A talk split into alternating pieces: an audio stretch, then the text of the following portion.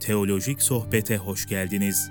Bu programda Hristiyanlık ve özellikle de geleneksel protestan ilahiyatı ile ilgili konuları konuşuyoruz. İster tarihsel, ister güncel konular olsun, hepsini bu yayında dinleyebilir ve sorularınızı rahatça sorabilirsiniz. Sormaktan çekinmeyin. Çünkü gerçeği bileceksiniz ve gerçek sizi özgür kılacak.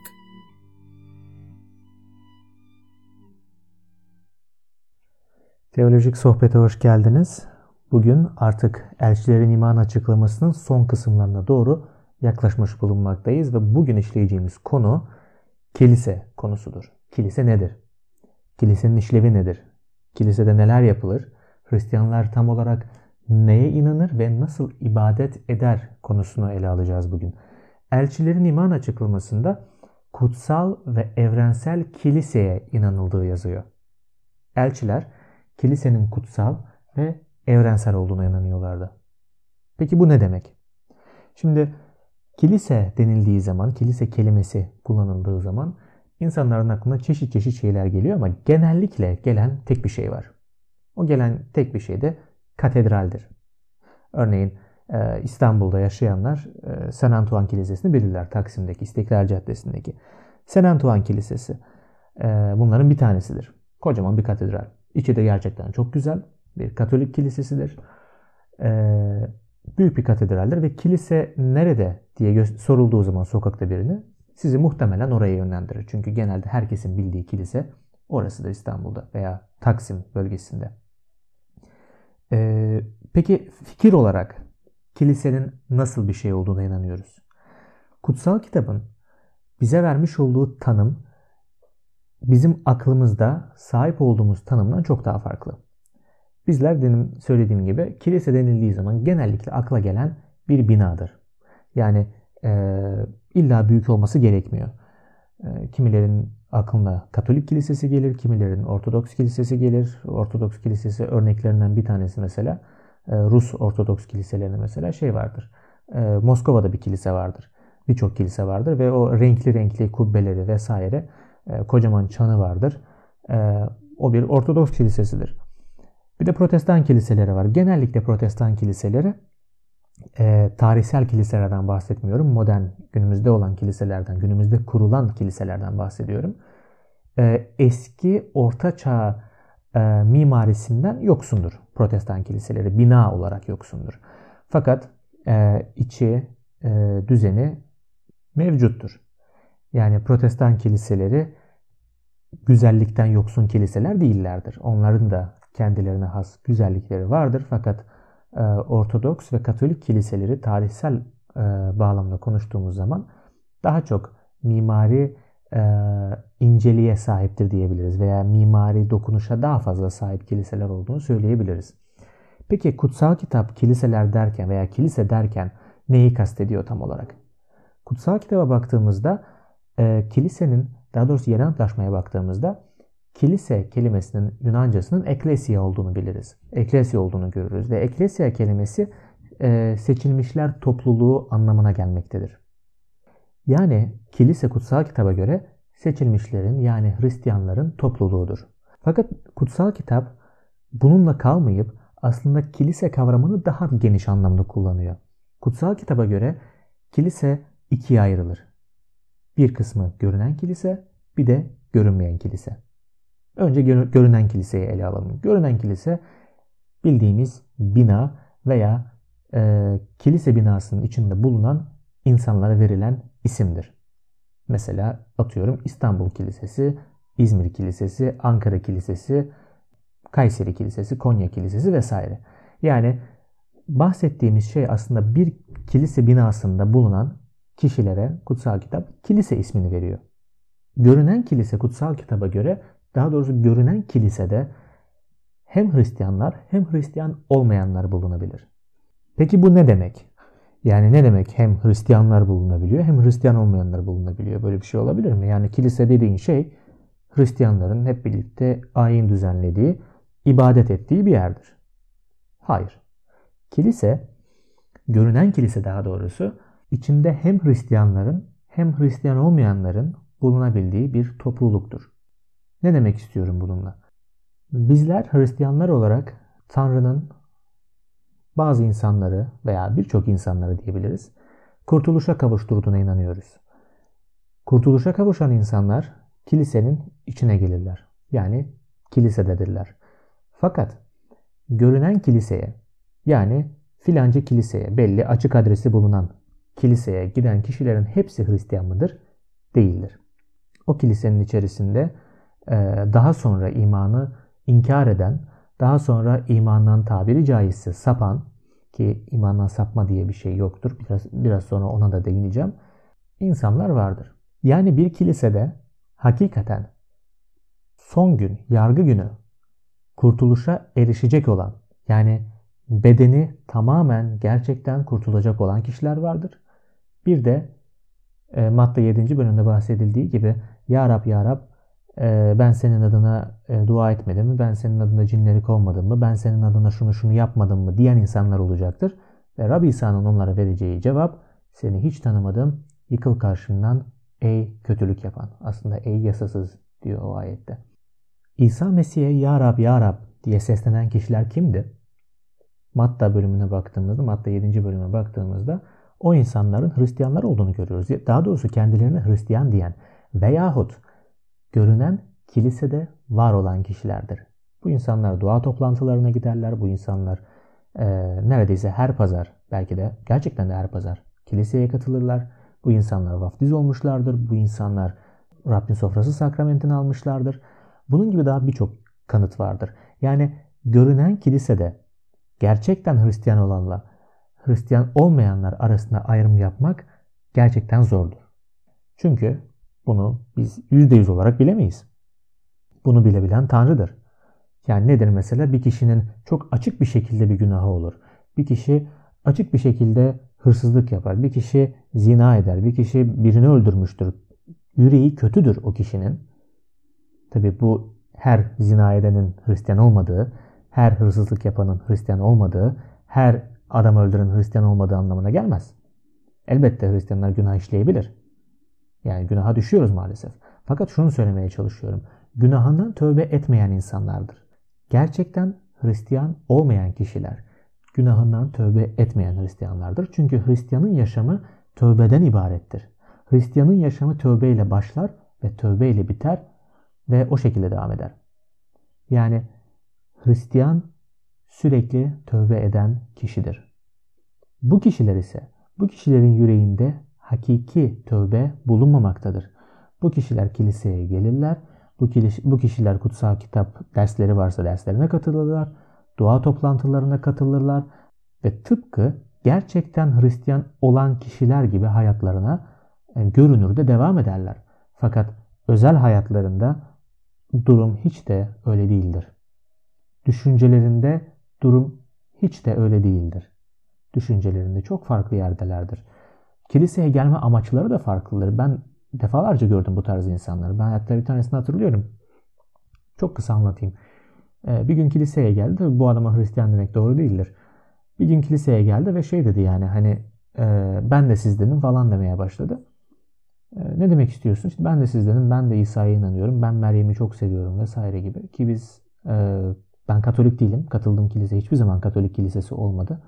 Fakat bu kişi e, kendi sahip olduğu bazı bilgilerle protestan katolik kiliselerini birbirine karıştırmış. O yüzden Meryem'den e, bize yanaşmaya çalışmıştır diyeyim tabiri caizse. Ben Meryem'i ben Meryem'i şöyle seviyorum, böyle seviyorum. İsa'yı şöyle seviyorum. İsa harikadır, İsa mükemmeldir, İsa Tanrı'dır, Allah'tır vesaire.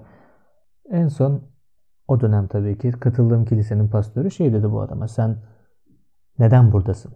Çünkü adamın kullandığı ifadeler e, gerçekten kendini bir şekilde belli ediyordu. Sen neden buradasın dedi. Ben dedi ben yurt dışına gitmek istiyorum. Tabii farklı beklentilerle gelmiş bu adam. Yani kilisenin sanki yurt dışına gitmek için bir vize olduğunu veya yurt dışına gitmek için bir araç olduğunu falan düşünerek kiliseye gelmiş. Yanılmış.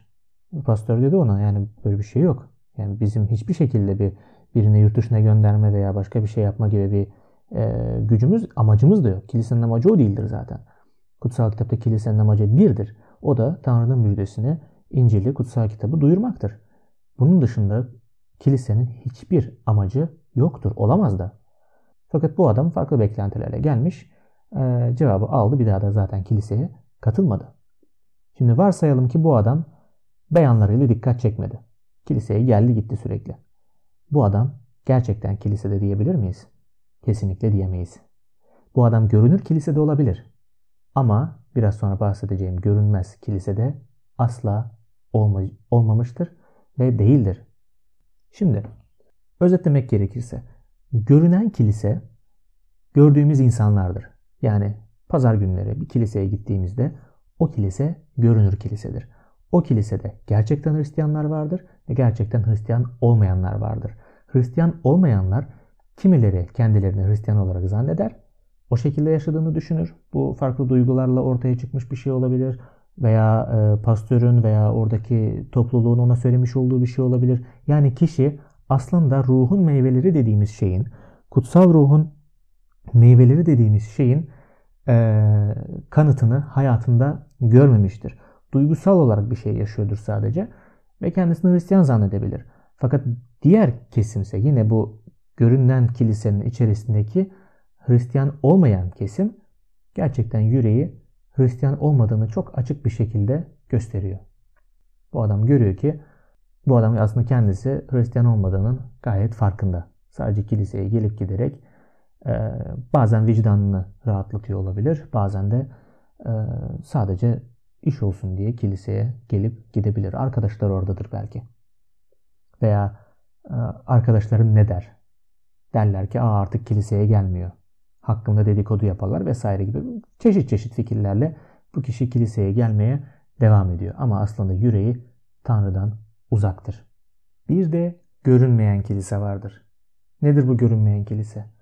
Görünmeyen kilise gerçekten Hristiyanların dünyanın her yerindeki, Türkiye'deki, Rusya'daki, Çin'deki, Japonya'daki, Nijerya'daki, Amerika Birleşik Devletleri'ndeki, Brezilya'daki, dünyanın hangi ülkesi olursa olsun orada gerçekten Hristiyan varsa o görünmeyen kiliseye aittir. O kiliseyi göremeyiz. O kilise ruhsal bir topluluktur. O kiliseyi Tanrı bilir, Tanrı görür.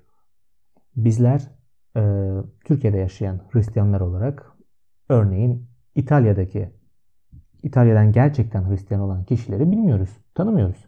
Veya Çin'de Çin'in filanca köyünde yaşayan bir Hristiyan varsa eğer onu tanımıyoruz. Ama Tanrı biliyor. Aslında biz e, o uzaktaki adamla aynı kilisenin içerisindeyiz ruhsal olarak. Bedensel olmaya bedensel olmayabilir ama ruhsal olarak aynı kilisenin içerisindeyiz. İşte buna görünmeyen kilise denir. Görünmeyen kilisedeki herkes Hristiyan mı? Kesinlikle evet. Görünmeyen kilise gerçek kilisedir. İsa Mesih geldiğinde, İsa Mesih gökten geldiği zaman ikinci gelişinde yanına alacağı kilise, yanına alacağı topluluk işte o görünen kilise değil, görünmeyen kilisedir. Görünen kilisedeki herkes Hristiyan değildir. Ancak görünmeyen kilisede herkes Hristiyandır.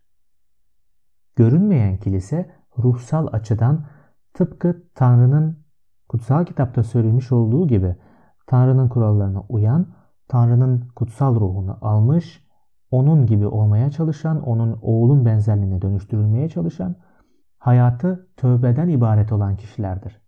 Bu insanlar Hristiyan yaşamlarına tövbeyle girmişlerdir ve Hristiyan yaşamları tövbeyle devam etmektedir.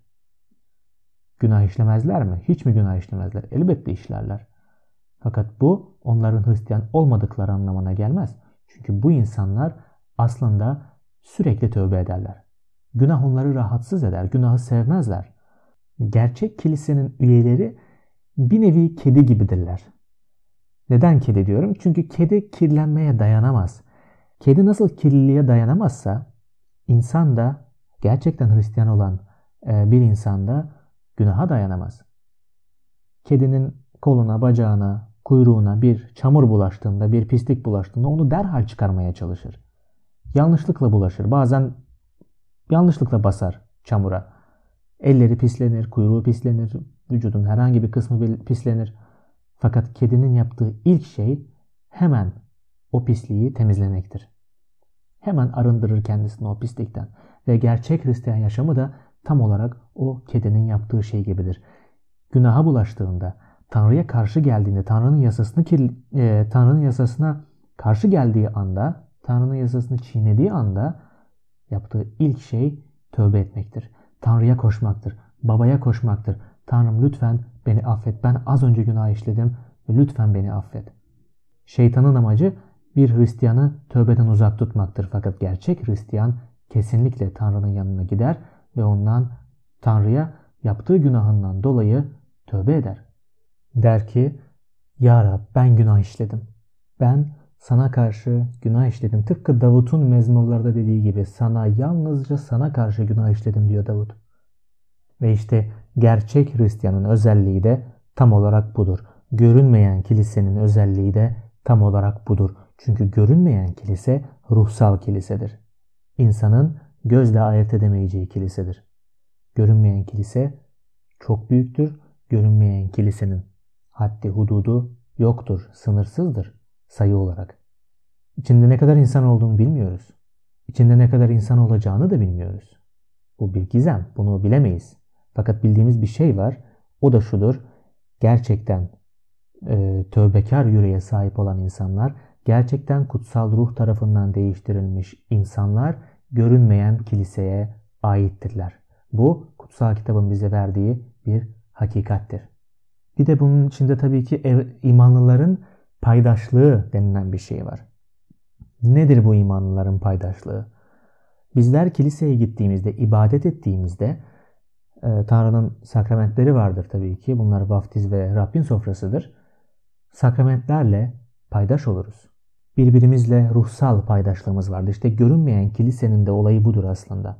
Ruhsal bir paydaşlığımız vardır. Ruhsal paydaşlık görünen kilisede de vardır. Hristiyanlar arasında, kiliseye katılan kişiler arasında daha doğrusu. Fakat o paydaşlık kuran insanların bir kısmı Hristiyan değildir. Belki de hepsi Hristiyandır bilemeyiz. Yani ben spesifik olarak bir kiliseden bahsetmiyorum. Genel olarak konuşuyorum. Belki sizin katıldığınız bir kilise varsa o kilisedeki atıyorum 15 kişi varsa 15 de gerçekten Hristiyandır. Ne mutlu. Ne güzel. Ama e, genellikle e, konuşacak olursam, genelleyecek olursam eğer görünen kilisedeki herkes her zaman Hristiyan olmaz. Yani insanların Hristiyan olmama ihtimali vardır. Bazılarının tabii ki. O halde imanlıların paydaşlığı, imanlıların birliği tam olarak nedir?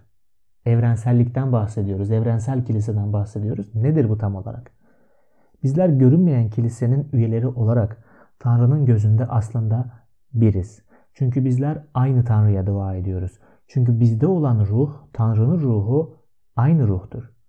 Çin'deki Hristiyanların ruhu veya Türkiye'deki Hristiyanların ruhu birbirlerinden farklı değildir. İster Çin'de olun, ister Rusya'da olun, ister Amerika'da olun, ister Brezilya'da, Arjantin'de her, ne, her nerede olursanız olun içinizdeki ruh aynı ruhtur. İçinizdeki ruhla Tanrı'ya baba diye seslenirsiniz. İçinizdeki ruhla Tanrı'nın karşısına gidip tövbe edersiniz. İçinizdeki ruhla Tanrı'yı översiniz ve Tanrı'yı öven ruh, Tanrı'yı seven ruh aynı ruhtur.